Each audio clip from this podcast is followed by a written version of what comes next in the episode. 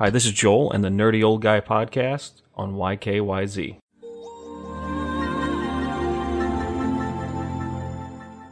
In my last episode, I talked a little bit about going digital. And I kind of quickly asked the question. I want to go a little bit more deep into that. I asked the question Have you gone digital yet? And if you haven't, what's holding you on to that?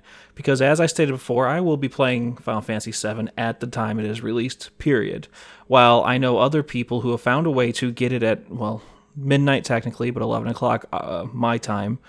And they have to go home and download 100 gigs of data which, to be honest, I know uh, it, it's a little rough right now with the situation that we're in. But that's going to take probably about an hour and a half, two hours roughly, and that's me rounding up. So they're lucky if they're going to be able to even play it at midnight, our time, an hour after release.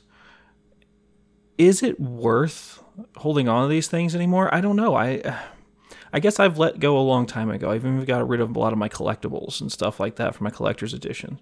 I would just rather be able to play the game when I play, want to play the game at my convenience than waiting an extra two hours to play a game because I needed the digital version, which is just two discs. If you get the collector's edition, I can understand that. But if you're just getting the base edition, is it worth it?